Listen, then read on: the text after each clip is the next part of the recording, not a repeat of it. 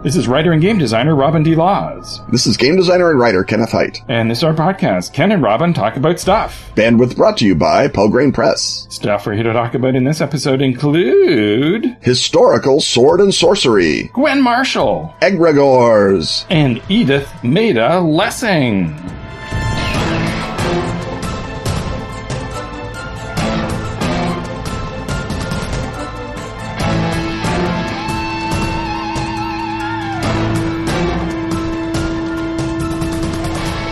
Ken, do you know anything about kitties? I might. But do you know about magical kitties? I know everything. Everything about Magical Kitties Save the Day, a new RPG for gamers of all ages. But you know, young ones in particular. A perfect intro to the hobby. You mean perfect? I do not. Like the title says, you're magical kitties. Every magical kitty has a human. Every human has a problem. In Magical Kitty Save the Day, you use your magical powers to solve problems and save the day. You all live in a hometown that's filled with foes like witches, aliens, and hyper-intelligent raccoons. They make human problems worse, so the kitties go on adventures to stop them and help the humans. The super simple but elegant rule system puts the emphasis on storytelling and puts the dice in the player's hands, not the GM's. And it supports a setting and characters that players are familiar with and love from the start. When you open the box for Magical Kitties Save the Day, sitting right on top is a copy of Magical Kitties and the Big Adventure. A solo play graphic novel adventure. Within moments of opening it, kiddos can create their magical kitty and go on an amazing adventure that also teaches them how to play the game. Run Magical Kitty Save the Day for kids as young as six years old. And for everyone else who loves kitties. A great game for kids to start running on their own with plenty of tools and guidance for first time GM. If you've been looking for a way to introduce your friends and family to role playing games, Magical Kitty Save the Day is the perfect game to do it. do you mean perfect? I also do not. Pick up your copy at atlas-games.com. You are cute. You are cunning. You are fierce. You are magical kitties, and it's time to save the day.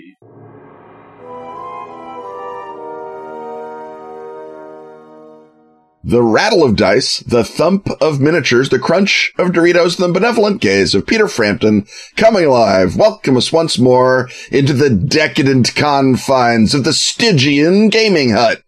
Because beloved Patreon backer Jesse Lowe has axed us, given Start with Earth, as it should be a given. What is the best historical period for sword and sorcery role playing, excluding the Hellenistic world? It's almost as though he knows the go-to answer. Right. So I, I have a couple of uh, alternate answers. Yeah, I have a number of answers. And uh, I, I guess I will kick it off. Now, granted, this overlaps. There's a couple of hundred years overlap with uh, the Hellenistic era at the end, but this the, this group had a long flourishing. So you can easily do this before the Hellenistic era, or you can just center it on a different area. And I would start with the Scythians Hey, because they're uh, nomadic warriors. You've got your uh, your warrior queens as well as your tribal kings.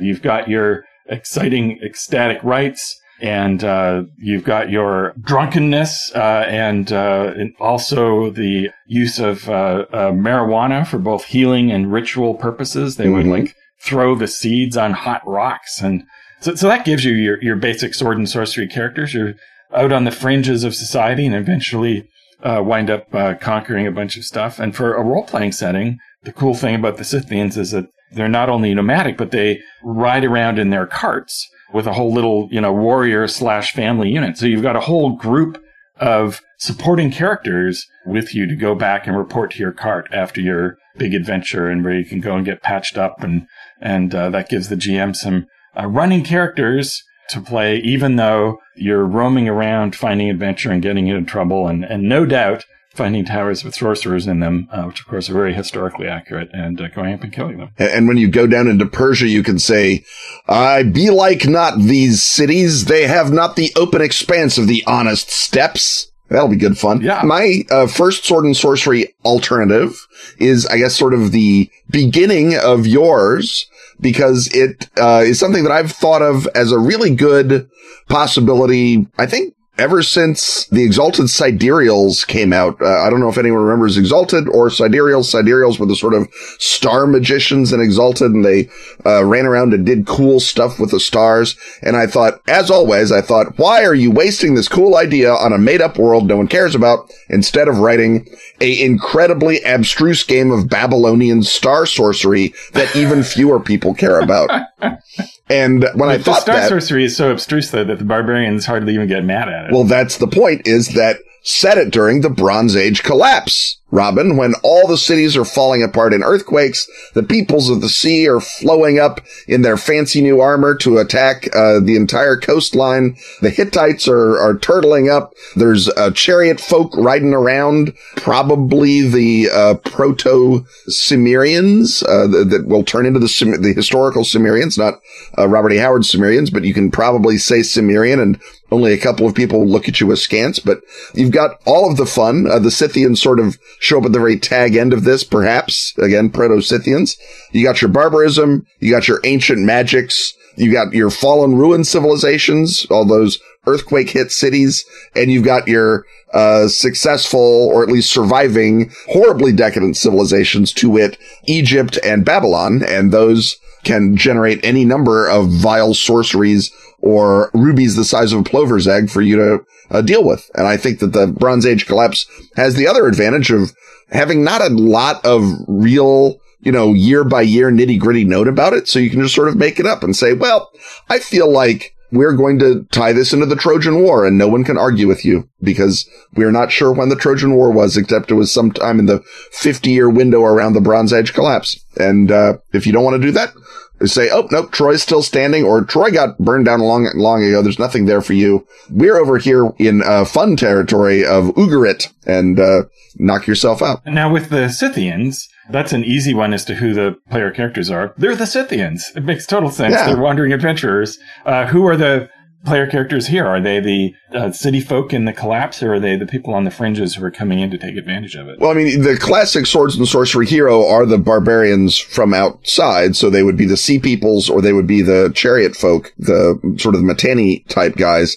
You might also, of course, be playing perfectly decent city folk who are just had your city fall in and now there's barbarians everywhere and you have to piece together sorcery to defend yourself. That's, you know, flipping the genre on its head, but I think it could be good fun. You could play, you know, a, a collection of adventurers. You know, one of you is an Egyptian wizard who was thrown out for impious thoughts about Amun Ra. One of you could be a, a Hebrew, you know, trick writing, hard shooting uh, female warrior of the Deborah sort.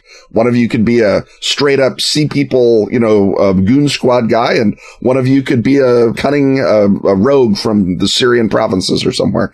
Just build a whole croup, you know, from the whole uh, melange of the Bronze Age uh, collapsing as it indeed does. So my uh, other pick would be Byzantium. Oh, yeah. Byzantine Empire because that gives you your. I, I think you need some sort of feeling of antiquity in sword and sorcery. If you go too far uh, into the medieval era, you're uh, you know past the Dark Ages, and then you're beginning to feel more like Cod Tolkien instead of Cod Howard, Mhm. and that's a vast a chunk of history to cover. Uh, if you really want to stick with the sword and sorcery vibe, you start before Christianity is is widely adopted. But there's a point in history in Byzantine history that is just got so much going on in it that even though it's post-Christian, I think I would that would be the point of departure from other sword and sorcery settings, and that's during the reign of Justinian, uh, when everything goes nuts and collapses, and it's got all sorts of great other characters, the uh, John of Cappadocia, the, the heroic tax collector. There's Belisarius, the great general, and uh, Justinian's uh, empress is an incredible character who I think we should probably do a whole profile bit on. She's great, and it's a time of great ferment in the city. You've got uh, factions that have sprung up, the the Greens and the Blues, and it's sort of mysterious and made extra mysterious by Edward Gibbon because it's more fun that way uh, as to what their conflict exactly was with each other. Sometimes they're described as basically rival sports teams who would go to the arena and cheer uh, at the circuses, but they wind up uh, banding together against the emperor, and there's a big rebellion and a horrible massacre in the stadium, and that would be, you know, your big uh, historical sweep thing right at the end of your campaign. And again, in order to have sword and sorcery characters, having you be the Byzantine bureaucrats, that's that's a different game. Mhm. But there's all sorts of people coming in to serve as guards and Lots of Hunnic mercenaries. yeah. So there's mercenaries. The empire's expanding, so you can, you know, have gotten in a fight nearly uh, anywhere and come there, and so you could be like the the Goths and the Thracians, who are the ones that actually ended up committing the massacre. Um, but I think that would be a, a great mix of familiarity and unfamiliarity. There isn't even really a lot of Roman based uh, role playing, but to have it in Byzantium afterwards, I think it's even more off our radar. It's like this is the, you know, hey, we didn't have a Dark Ages. We were fine the whole time. Uh, and that whole history is full of color and is uh, familiar enough to be recognizable and unfamiliar enough to, you know, introduce all sorts of uh, crazy and, and wacky things to your uh, uh, characters. And uh, if you and, and there there is religious conflict. It's just it's not between the worshippers of different gods, but it's between different heretical strains of thought or orth- orthodoxy and, and heresy. The the heresy is the the one that held that Christ's uh, nature was not dual but was singular, and that was a great reason for lots of people to kill each other. That was an important distinction, and so I think that gives you a, a lot of uh, color, and you just have to add you know magic and, and dragons and stuff to it. And, and if you want your slumbery old ancienty empire on the fringes, that's what Persia's there for. Byzantium also gets super fun in the ninth century when the Vikings show up and try and sack the city and are basically laughed off by a civilization that has had Greek fire for 600 years. That's good fun too. But you got your Vikings and that's another classic, uh, barbarian, uh, hero type. And, and many of them eventually took jobs guarding the walls themselves as the famous Varangian Guard. So if you don't mind it being set a little bit later where you're fighting, you know, uh, Turks and, uh, Arabs as well as Bulgars and other Byzantines a lot, then, uh, the ninth century is another good look in for Byzantium. Right. My other setting is on the other side of the Middle Ages. So we hop Tolkien again. And I feel like the, you know, Solomon Kane is in a really good period. Uh, he's late 16th, but I feel like the 17th century are sort of musketeers, affair of the poisons, the classic pirate era, what was covered by the old GURPS swashbucklers book is also really good swords and sorcery because you have your swords right there. It's in the name. You have your sorcery. As I mentioned, you've got not just uh, your evil, vile uh, Satanism, and uh, you've got your witch cult. If you want to, you know, dip into Lovecraft a little bit or Margaret Murray, and then you also have uh, the native uh, magics that are responding to being, you know, grabbed by a bunch of pesky Frenchmen and put to work in sugar factories. So you have the beginnings of Vodun arising in the Caribbean, plus the old, darker uh, human sacrifice gods of the Aztecs that are probably still lurking around causing trouble. And uh, so again, you've got a anything from the salons of Paris, you know, decadent alleyways there all the way out to the frontiers of Africa and the Caribbean and uh, maybe even India if you wanted to go that way. But you can get some good Conan style globetrotting in. And of course, Robert E. Howard wrote plenty of historical fiction, not quite in the 17th century, but he certainly, you know, he, he brackets the area pretty well himself with his other uh, historical adventure stories. And I feel like It, it gives you a bit of a hy- hybrid, you know, cutlasses and sorcery. Mhm. Uh, and so, yeah, your, your pirates and your Puritans and all of those other things. And uh, that, I think, gives uh, a great, you know, sort of extra layer of uh, unexpected flavor to the classic uh, trope. So you the, could the just, Howardian standard. yeah, so you could just take, you know, Howard's Conan stories, let alone the Solomon Kane ones, and just, you know, reskin them and find ways for them to match. Know, O prince, that in the ages before America rose, there was a land undreamed of known as France. And fun happens when. So uh, I think now that we've got a whole bunch of places to uh, fight our evil wizards in, that it's time for us to uh, move on out of this exciting segment full of horrors and, and awfulness and creatures who uh, want to eat us and treasures and wine and I don't know. Let's see what's on the other side of this one.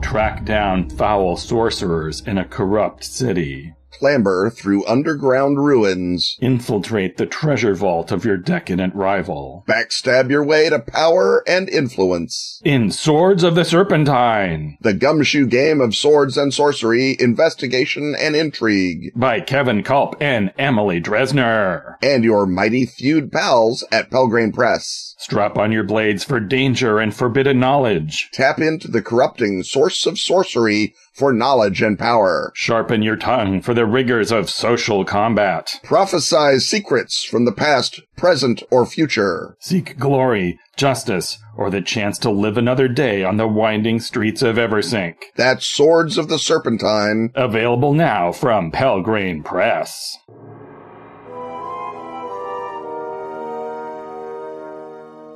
Once more, it's time for Ken and or Robin talks to someone else. And today it is me, Ken, talking to someone else. And the someone else is Gwen Marshall of Arcanist Press. And we are talking at Gen Con. So if I sound weird or there is happy noises from outside the closed door, that's why.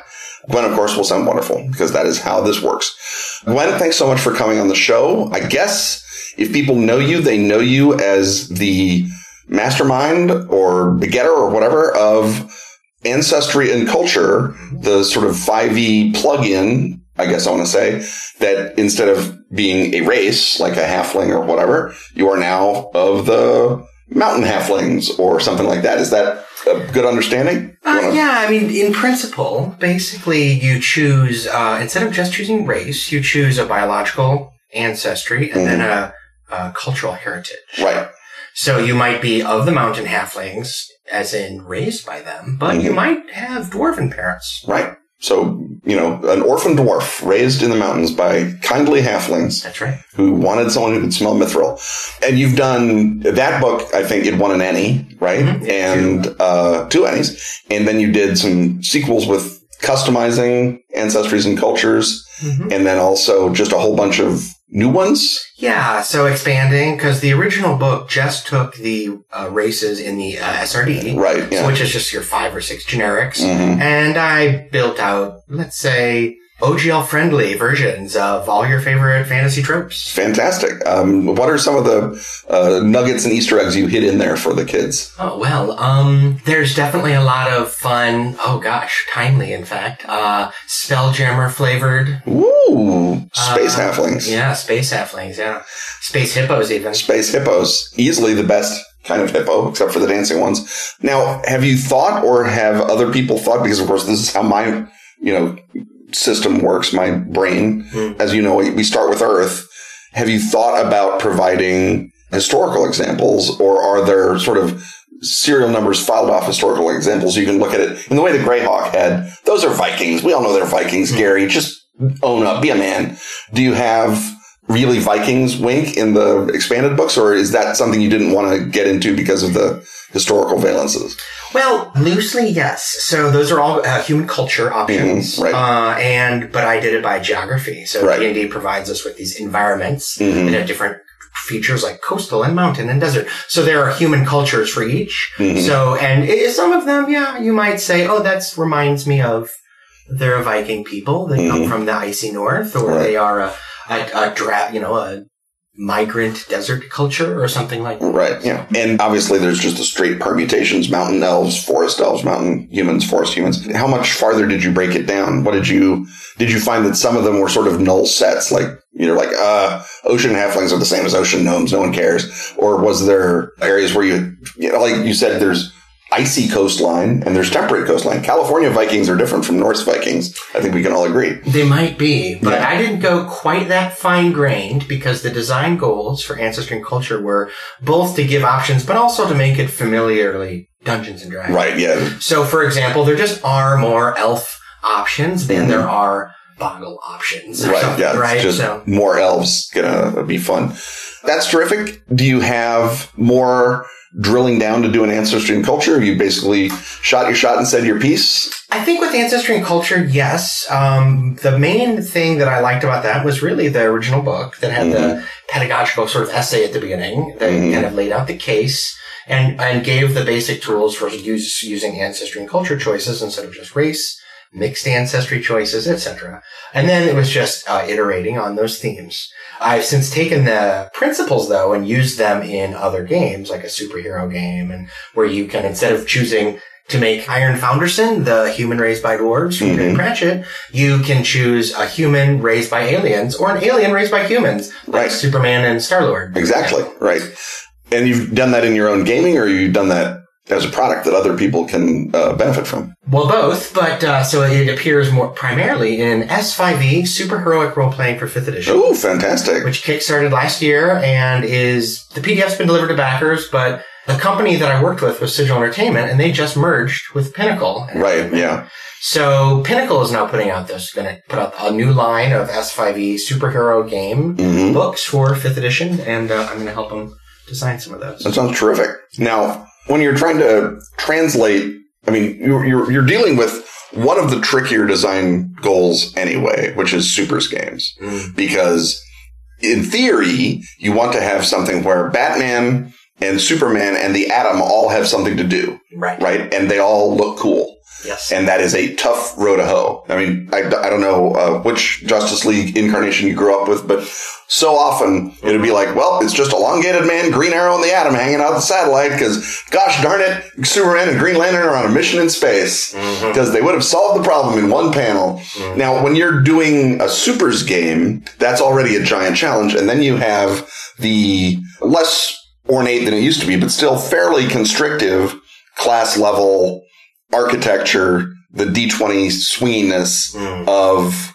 5e. Mm. Where did you see the sweet spot? How did you meld the probably the hardest major genre Mm. and a I don't say unforgiving, but a, a, a robust Mm. rule set and still keep that recognizable because the reason obviously to do something in 5e is so that other people who play 5e can play your game without relearning everything. Where did you find that sweet spot? Because I would not have tried that myself. Well, you know, I was inspired by Esper Genesis, actually. So seeing the By Rich Lescouflair. Yeah, so Yes. Rich took um, 5e and made it for sci-fi, and I thought, well, what other genres might I do? And Supers is kind of, at least at the time I designed, was kind of underserved. hmm And so uh, I I created classes that kind of uh, describe broad roles, but I Mhm. gave enough tools when choosing powers to diversify quite a bit. So basically, the the shorthand here, the kind of under the hood design principles are: when you choose your powers, you're basically choosing a spell list hmm right? And there's spell lists that specialize on like elemental blasting or, Right. you know, using your body to do damage or et cetera, psychic. And then there's a general one because any, any one, any number of kinds of heroes might be able to fly. It's exceptionally tough or whatever. And so, um, the classes describe broad roles. One of the classes, for example, is going to be like special agent and that's going to have subclasses of investigator, which are, or detective, which are going to be like Batman and blah, blah, blah. The trick, of course, was getting them all the powers to line up such that the game is playable at all 20 levels with different kinds of classes interacting. But I found that it's not significantly more difficult to do that than to balance a wizard, a rogue, and a fighter at level 17 or something because their powers are so different. And it might be that sometimes the rogue is the hero and sometimes the wizard is and sometimes the fighter is. But I think that there, my goal was always to have the balance the the D and D range of possible outcomes be my external limits. Right. So as long as I designed within that space, I knew that I would be able, honestly, to kind of lean a little bit on all of the design work that's already gone into 5e, Mhm. trusting some of their work on you know bounded uh, accuracy and things like that. Right. So it ended up working okay. Uh, what I had to do though was change the mechanics enough to make it feel like a superheroes game and not a Dungeons and Dragons game. Right. And for me, I thought the core element that is in D&D classically that does not belong in a superhero game is scarcity mechanics, Right. right? I mean, imagine, you know, Human Torch says flame on and then there's 20 minutes later another bad guy shows up and he's like, "Sorry guys, I'm out of spell Yeah. slots." Every, every so often, Spider-Man would run out of web fluid, but that's about the only major example that we can think of. Maybe Green Arrow runs out of arrows, but not very often at all. Oh, right? Yeah.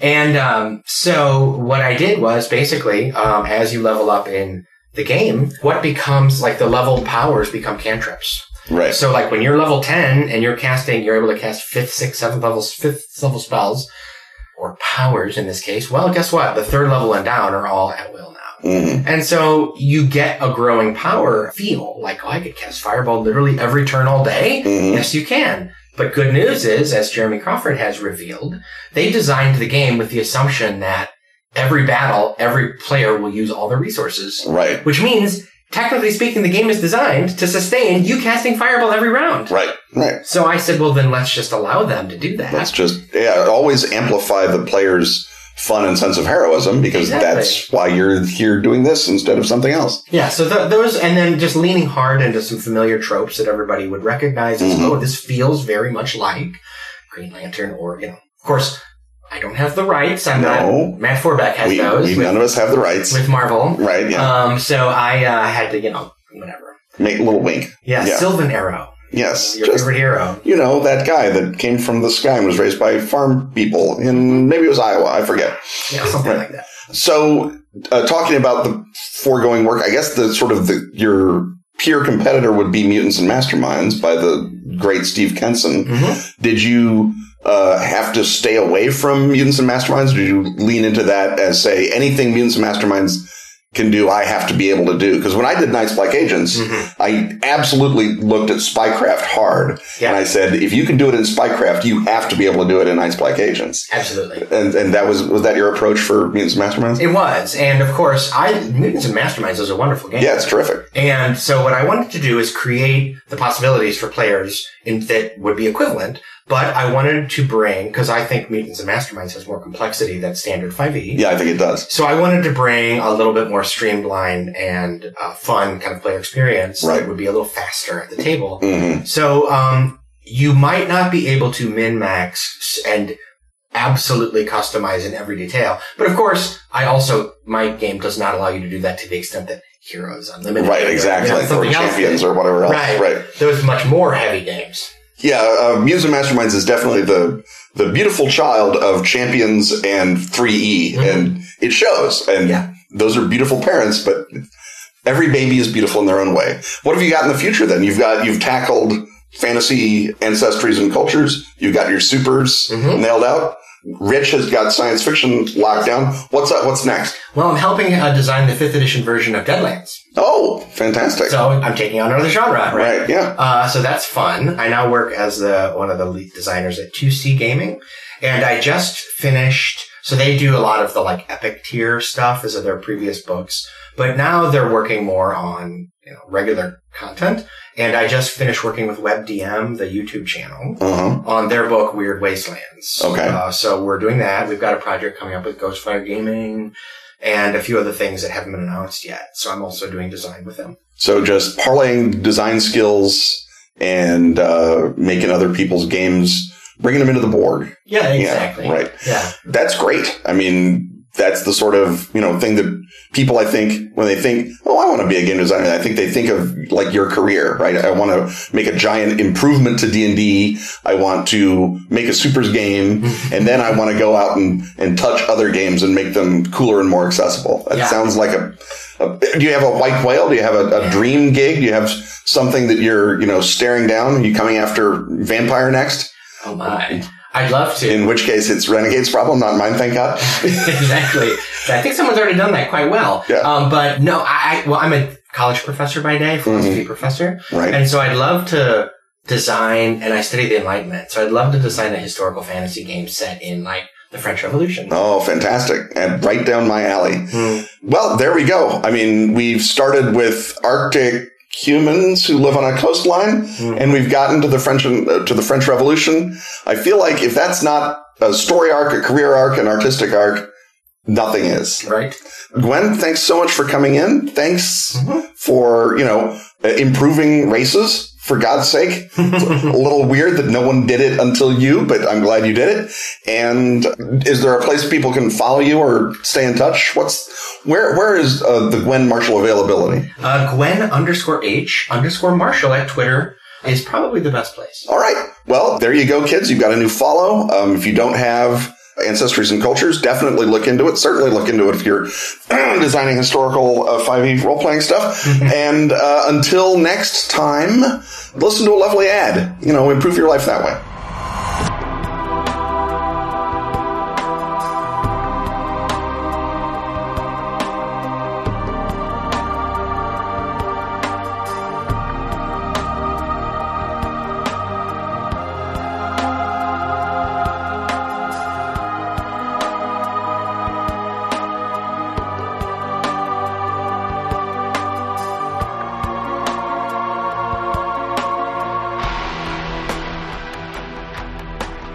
The best of Ask Askfageln is now available at Drive-Thru RPG. All issues of Fenix Magazine since 2013 That's spelled F E N I X, can now be grabbed in special English editions. containing stellar gaming material from our own Ken Hite And such other recurring stalwarts as Graham Davis. and Pete Nash. Also find Dice, the gorgeous photo book celebrating that classic gaming accessory. And Freeway Warrior, the series of post apocalyptic choose your adventures by Joe Dever. And if you speak Swedish, not English, That's Swedish, not English. you can delight in every original issue of Fenix. And the new Sagebrush and Six Guns role playing game, Western. How do you say slap leather varmint in Swedish? Uh, oddly, Google Translate refuses to help on that. That's the best of Askfageln on drive through. Save this podcast from egregore revenge by ritualizing with such beloved Patreon backers as John W.S. Marvin, John Bisco, Scott Jones, Darren Dumay, and Robert Dean.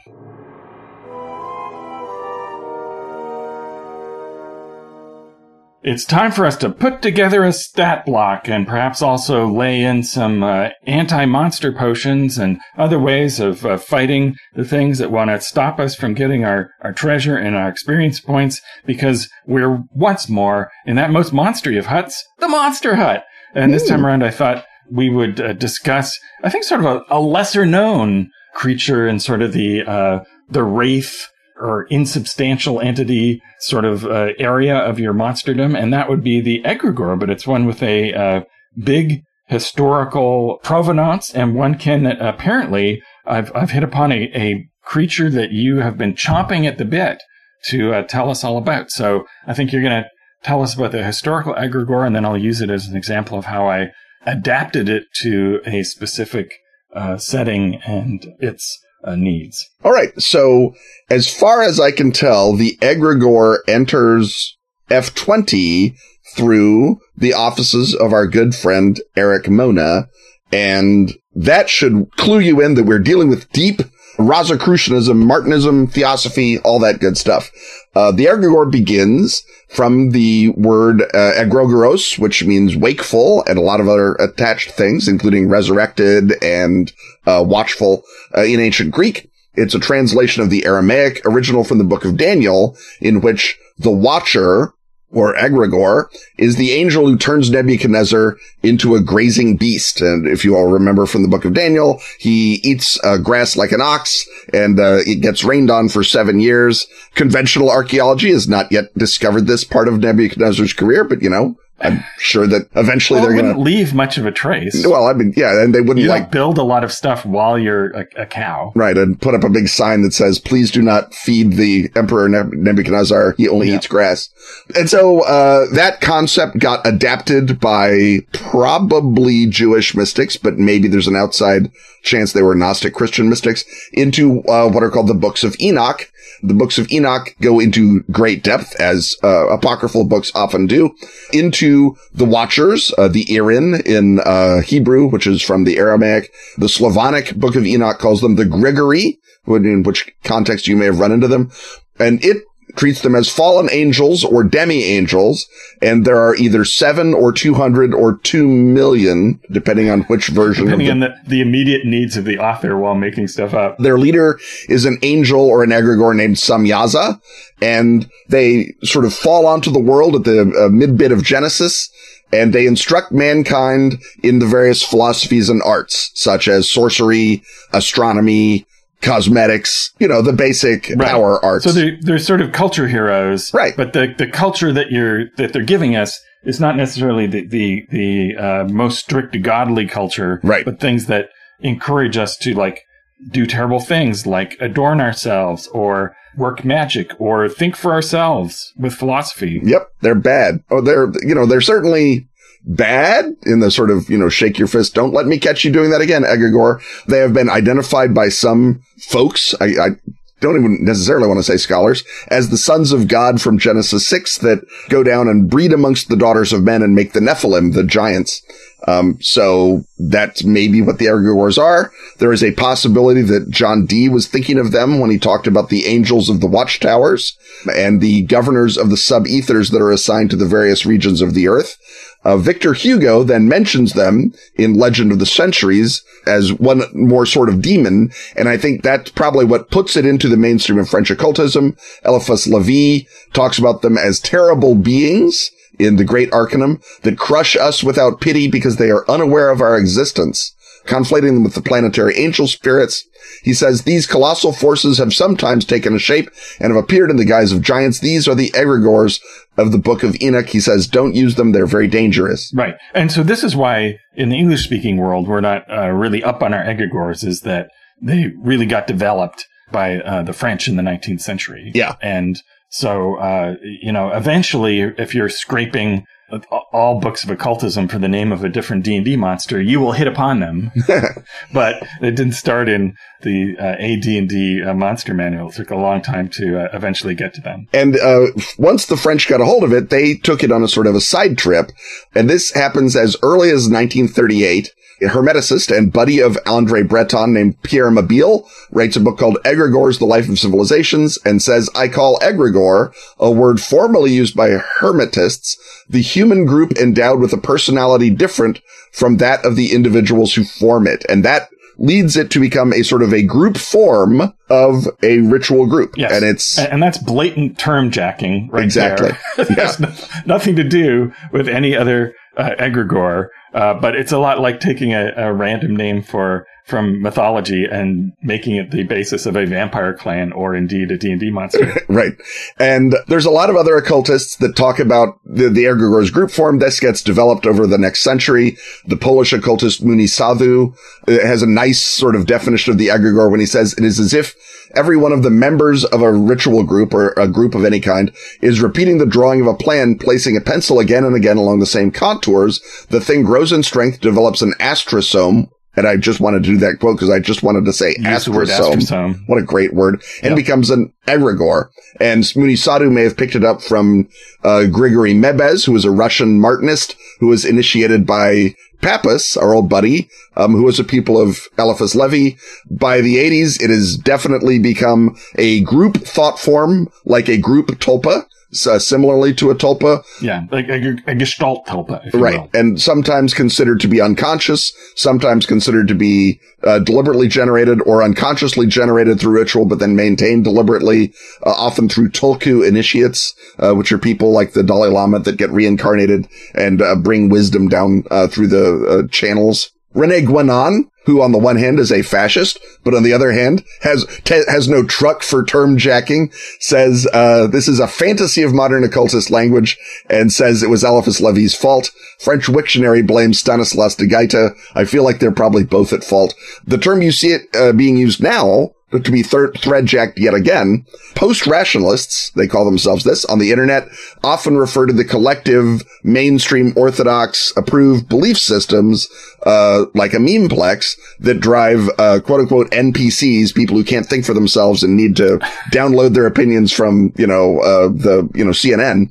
And, uh, hey, look, uh, Robin, the, the post rationalists have invented Gnosticism again, so good for them. Yeah, it's it's as if there's a great psychic market for right. uh, something horrible. And then my personal hero, Joscelyn Godwin, tries to square the circle between the old good egregore and the new weird egregore by saying that egregores are patterns of energy or power and they are fueled by belief, sacrifice, and ritual. And so you could speak of the egregore of Rome uh, that was maintained by the civic religion and by the Flamines, but in the way that Dee has these sub-ethers that are in charge of specific regions of the world, you could say that each region has their own watcher, their own guardian angel, their own egregore, and that that region, as it develops the ritual necessary to focus the attention of that egregore, develops what the later occultists think of as the group thought form, and that the egregore becomes sort of the pattern or the uh, uh, accumulator between the supernatural and the political. And so the question is, are collective energy egregores self-aware, like jinn or like angels? Are they just conduits of power, like elementals or thunderbolts?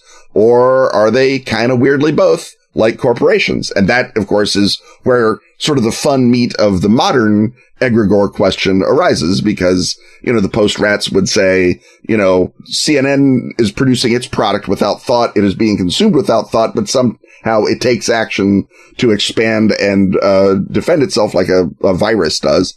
Uh, that's you know good old Dawkins meme theory. But you can also say once something is doing all that, how can you differentiate that from an intelligence, even a rude or animal intelligence, uh, much less a demonic intelligence? And nowadays you have, uh, we're, we're back around where uh, new age people writing about egregores are doing the same thing that they're, that, uh, Eliphas Levi was, where they say egregores exist. They're very powerful. They uh, have conspired to create the world. So again, we're borrowing from the post rats and the Gnostics. And here's how you stop them. And, uh, you stop them, as it turns out, by blaspheming against them or by a bigger and better egregore i.e. Jesus and God. And you, whenever you do any other kind of ritual, you always have to do you know, um, you know, sign of the cross and uh, pray to God in the name of Jesus. And that short circuits the egregores pagan separate power. It reminds those fallen angels, you know, who's in charge. Right. And, And, and that's your Martinism right there. Your Yeah, right. use of conservative Catholicism that actual conservative Catholics would abjure Yeah. in order to because you're uh, control tying to a bunch of egregore you know, nonsense. wizardness stuff. So because uh, Papus and De Guaita uh, wrote about them, and it was a, a specifically a thing that was interesting to French occultists of the uh, Belle Epoque. Of course, they have to show up in the Yellow King, and the uh, setting of the Yellow King is one in which all supernatural forces have the same origin point, that they are essentially our human thoughts that are then activated by Carcosan energy and uh, entities. And the idea is, is that there are, if there have been actual supernatural occurrences in the past, that's other times when Carcosa intruded into our world. And so the object here is not to create the canonical egregore, whatever that is, since it changes every generation. Since the canon is literally shifting as Yeah. your players are doing things. But to take the fact that the idea of an egregore exists and then something nasty and Carcosan comes along to fill it. And so, uh, in the Paris setting, that's the ghost, the shade of a dead Carcosan noble. So it's a being so powerful, uh, that it still kind of lives and can sort of ride people's thoughts about egregores into becoming an egregore. So it's not, it's not quite a tulpa because it's not trying to pose as a person, but it's definitely sort of riding on the belief system. and it's not a tulpa because it pre-existed the ritual that created it or aw- awakened it. Exactly. It's, Right. uh, I guess if you deliberately tried to create a, a tulpa, uh, an egregore of, of this style could pop on in and start to torment you. But an idea I uh, haven't yet developed much is like, what would they continue to be if they changed and if uh, beliefs about egregores changed? And so it would also make sense, I think, and this is normal now for them to reconfigure themselves as sort of the spirit of certain groups and that they now become a collective mind form, especially in an era when people are deliberately using memes and talking about this stuff. And all of the people who are united by joining into a certain subculture, the egregore can then kind of glom onto that and become their collective patron spirit. And of course, they're Carcosans. They're not nice. Yeah. And so uh, you could easily see, you know, a, a particular band of people who were united by their uh, beliefs about uh, memes or their NFT collections or whatever it is be uh, preyed upon uh, by an egregore who sort of makes things all good for them for a while as long as they stick into the group. But then they take advantage of that, the dark side of a group dynamic and start to get them to turn on each other and call each other out on the internet and split into different uh, groups and uh, go to uh, battle at each other and sort of feed on that uh, malign psychic energy. Yeah, the the notion of a what what would you call it a, a retrograde egregore, an egregore that doesn't actually gain power from collective action, but gains power from dedicated action in the service of the collective. If you follow me, so the reason you're expelling someone, you're canceling them, you're calling them out, is because they're not fit to be in the group, and you're still thinking about the group even as you're destroying the group from within. And it's that act of thinking, that act of self cannibalization that makes the egregore, in this case, the sort of inverted egregore strong. Because there's nothing more groupy than making your group ever and ever smaller until there's right. until there's only you And, left. and the, the egregore, you know, it, I, I guess you could assume that it's a sort of a trade off and that some egregores are like, no, we just want to keep our group fat and happy. And we don't want to have a purge, even though that builds up a, a huge amount of purge energy because then we might purge ourselves out of existence. Yeah, you, But- you're eating your seed corn, right? Exactly. It's a desperation move. If you really need psych- a lot of psychic energy fast, perhaps to fight the other egregore who belongs to the Mm-hmm. oppo- uh, and controls the opposing group, uh, it's like, oh well, I guess we'll have to, uh, you know, have uh, Steve canceled. Mhm. Uh, it's too bad. I, you know, I've gotten a lot of energy from Steve over the years, but I need a lot right now. So Mhm. let's get him uh, canceled. Of course, in a horror uh, scenario, that means you know, knifed or thrown down an elevator shaft or what have you. or he just like uh, wisps away because you know the protection of the group, the power of the group. I mean, Steve has been drawing perhaps unconsciously ritual power from his membership in the group as well, and when it's cut off from him, suddenly he's developed this you know wound that won't heal, or the, you know his he's got anemia, pernicious anemia. Something's wrong with Steve because he's being cut off from the source of occult power that he unknowingly made a deal with and suckled at the teat of until it threw Yes, him out. so Steve is the friend of the player characters who comes and shows them the weird black suppurating wound uh, that he can't heal ever since he was uh, kicked out of uh, the neo post rationalists. and then Oh, those guys. uh, you, the uh, regular folk uh, investigators of this is normal now, then have to go and uh, uh, track it down, and that's your way into discovering the the world of uh, egregores. I do want to leave you with another very wise anti-egregore methodology. The alchemist and occultist Jean Dubuis founded a group called the Philosophers of Nature in 1979 and deliberately did so without rituals because he didn't want to make an egregore.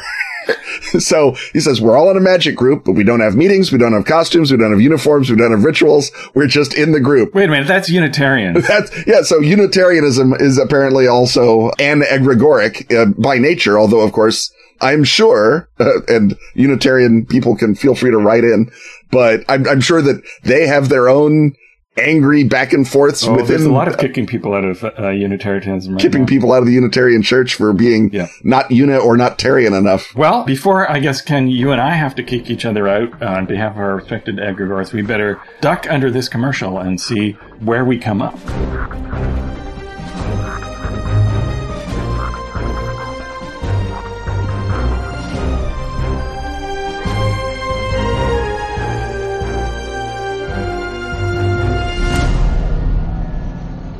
Delta Green Iconoclast, a campaign of horrors modern and ancient, brings a team of agents to a scene of terrors all too real. Mosul in 2016, held by the self-styled Islamic State in a reign of depraved brutality. From a small base at the Kirkuk airfield, the agents must research the horrors to come and prepare for a harrowing infiltration. ISIL fighters destroy mysterious artifacts. A Delta Green veteran goes rogue. Hidden myths permeate the Battle of Mosul, A demon god beckoned by a bloodthirsty cult. plus terrifying supplementary material, Rules and guidelines for spying, crime, and backroom deals. new rituals, New tomes. and the dreadful details of a threat to suit all the evils of humanity. Available now in PDF. Or pre-order your glistening hardback slated for October release.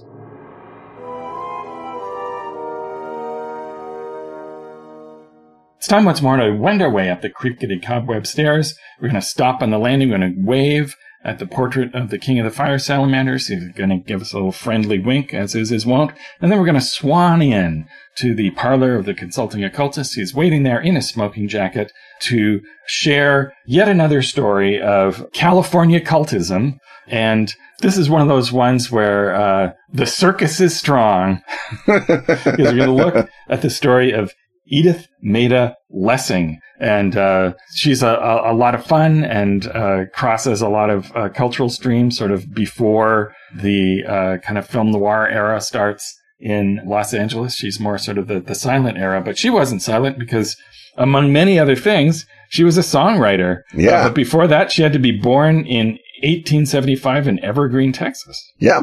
Her father was a judge. They were good people. She had a early talent for versification. She used to perform at, you know, various uh, uh, area functions. She's married in 1896. Her son is born. She may, may have gotten divorced, uh, remarries again in 1903. That husband dies in 1904. At some point, she sublimates that energy into poetry, writes a book of poems called Insurrection and Other Poems. That comes out in 1905. She is the poet laureate of the Women's Press Association of Texas by this point, which implies a job as a journalist. She moves to San Diego and eventually by 1909, she's married. And this time it seems to have stuck to a Dr. Cook in Los Angeles. In 1898, she had written a patriotic song about the Spanish American War called When the Boys Go Marching By that did some business and settled in under Dr. Cook's uh, sheltering arm, one assumes. Uh, she starts a series of banger songs. Uh, Don't Forget Tomorrow Night.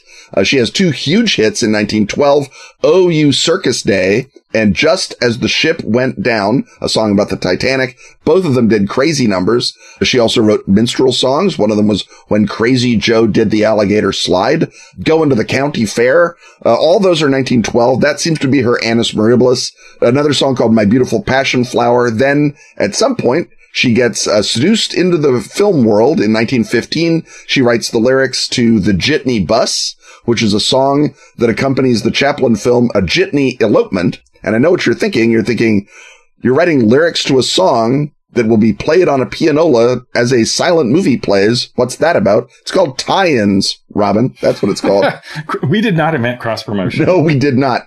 Then the Hearst papers, uh, like her, like the cut of her jib well enough that they hire her to write a song called Lookout California Beware about the Japanese threat. Uh, this is 1916, so it's like two Japanese threats ago. That's, that's how Hearst papery they are. And then at some point she actually gets in front of the camera. She plays the clairvoyant Countess Casanova in a film by William Desmond Taylor in 1918 called His Majesty Bunker Bean. And the 1920 census lists her as a movie actress. Now, before anyone starts hunting her down on the IMDb's. That's it for IMDb. Lots of people have called themselves a movie actress and only been in one movie, but also lots of silent films are just gone forever. So pays your money and takes your choice, Robin. That's what I say. Right. But this takes her into a period of spiritual ferment in California, which in the 20s and 30s is a new burned over district and seems like a a new line of business and fun occurs to her. Yeah, she starts going by the name Madame. Uh, possibly she got, you know, twigged by playing a clairvoyant in the movies. Possibly this has always been an aspect of her personality and belief system.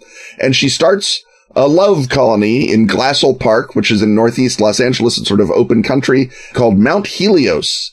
And its principles are free love and communal property. Uh, they fly a red flag lettered love, which in 1920, flying a red flag of any kind was a bit of a, you know, red flag to a bull, literally. So is the husband still in on all this or? Is- He's still alive, but I don't know to what extent she and he are keeping company because she definitely is uh, an exponent of free love and the abolition of civil marriage. And I feel like as a married man myself, there's only two ways that story goes. yeah, it's either either you're allowed to uh, also reap the benefits of that, or you're uh, back home uh, paying the bills. Concentrating your medical practice and saying, Edith Less, no, I don't know the name. Sounds interesting. She is quoted, perhaps inexactly, in the magazine Captain Billy's Whiz Bang as saying, here will I commune with the eternal. Here will I show the bungalow sweeties that I am no piker. She sets up this giant tent city, claims that there's a thousand men living in it, that she controls them. Controls them how? asks the Los Angeles newspapers eagerly. She has a goat farm to make milk for all the babies that her love farm is going to, her love uh, colony is going to make so that uh, the mothers don't have to stay home and nurse. She proposes the establishment in Los Angeles, one assumes, and then throughout the land of temples to Hymen, who is the Greek god of marriage names herself the high priestess, dresses in a purple gown trimmed with gold, bobs her hair, Robin, in a true radical style, according to uh, gossips and neighbors. It's just it's just the old Greek goddess style. exactly. Complaining about. Yeah, they testify that Mount Helios presented a play in which the men wore loincloths and the women only thin draperies, Robin. So with that kind of activity, you know that they're going to be raided by the Red Squad the anarchist squad that hunted down political radicals. They raided Mount Helios in July of 1921. They found a bunch of subversive literature, uh, labeled literally revolution in some cases, urging libertinism. The Red Squad gets testimony of a, uh, weird ceremonies before an altar in the main shack. Uh, she's arraigned in July. In 1922, she's found guilty of criminal syndication for sending obscene material, uh, specifically her yellow paper pamphlet, Civil Marriage, Why It Should Be Abolished, through the mail. She sent it uninvited to like everyone in Los Angeles society, which is a great way to get in the newspapers and also, I assume, rated by the Red Squad. She's sentenced to two years in the reformatory for women in Missouri, where she works with fallen women, as they were, I believe, still called at the time, teaching them useful skills, one assumes songwriting among them. Arrested again in 1925 for sending a new pamphlet, The Syllabus, which proposes elastic relationships, Robin, and is given the choice of probation at the cost of you know, recanting her syllabus, but she says, I could never recant true love. And so she goes back to prison. While possibly she's in prison, Dr. Cook dies. She dies in 1939. Sadder, but I, I, I guess not particularly wiser either because she picked prison over not prison and all for the well, purpose of her principles. That's, uh, we're talking about her in Consulting Occultist. Yeah. But she's definitely not a, a writer on occult themes. She's more sort of writing a bunch of different cultural streams, and one of them is neo-paganism before there was neo-paganism. Yeah. and uh, that I think just kind of reflects the. Uh, It's as though she treated neo-paganism as just an excuse to get naked and have a lot of sex, Robin, and that has never happened in the history of neo-paganism. right, but she's definitely part of a wider uh, scene of uh, interest in the spiritual, and if you want to set up a free love colony, of course, you're also going to talk about uh, temples to the, uh, the, the Greek goddesses, and uh, you're going to affect that. It's part of the sort of uh, Edwardian culture of the time, and that just makes her sort of a fun, colorful uh, character, and I think uh, quite a sympathetic one compared to a lot of the so-called cult leaders that we talk about. I mean, if, because if there's the worst thing that she ever did was control a thousand men and write anti-Japanese propaganda for the Hearsts, she is well on the good side of occultists. right, so there isn't this the sign of the rampant abuse of her followers. The thousand men might have been notional; they might have been consenting. Yeah. So I think if They, going they might have been hoping for somewhere between one and a thousand women to show up at some point. Right, or at least for them to move higher up on the list. Right, And so it's the 20s, so uh, that puts her more in uh, Call of Cthulhu territory than Trail, but uh, I think she is the sympathetic side of the occult movement, who's someone who shows up at the beginning. She's not going to have a lot of power. She's not going to be able to call Nodens to help you, but she probably does know the horrible, weird cultist who tried to show up and corrupt her free love colony, and she put the boots to him, but can put the investigators onto him and that horrible uh, tome that he was uh, dragging around with him. Yeah, uh, the trail investigators find that there's a, a Shub Niggurath cult or some other kind of uh, Y'golonac behavior, some kind of badness is happening, and they trace them to the Mount Helios colony, and they're like, "Oh my goodness, the Mount Helios colony! That sounds exciting!"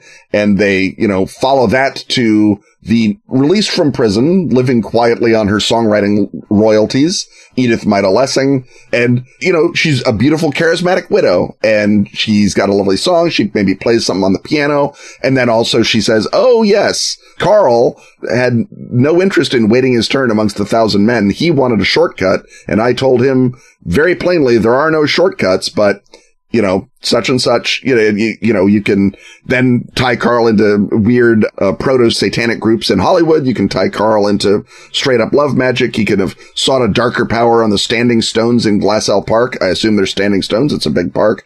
You know, whatever you want Carl to have been involved in, uh, she can be the sympathetic informer who tells you about uh, oh, well, we saw that he was a bad un back in the day. Perhaps, um, I can send you on your way with a lovely song about the county fair. And that puts everyone in a happy mood.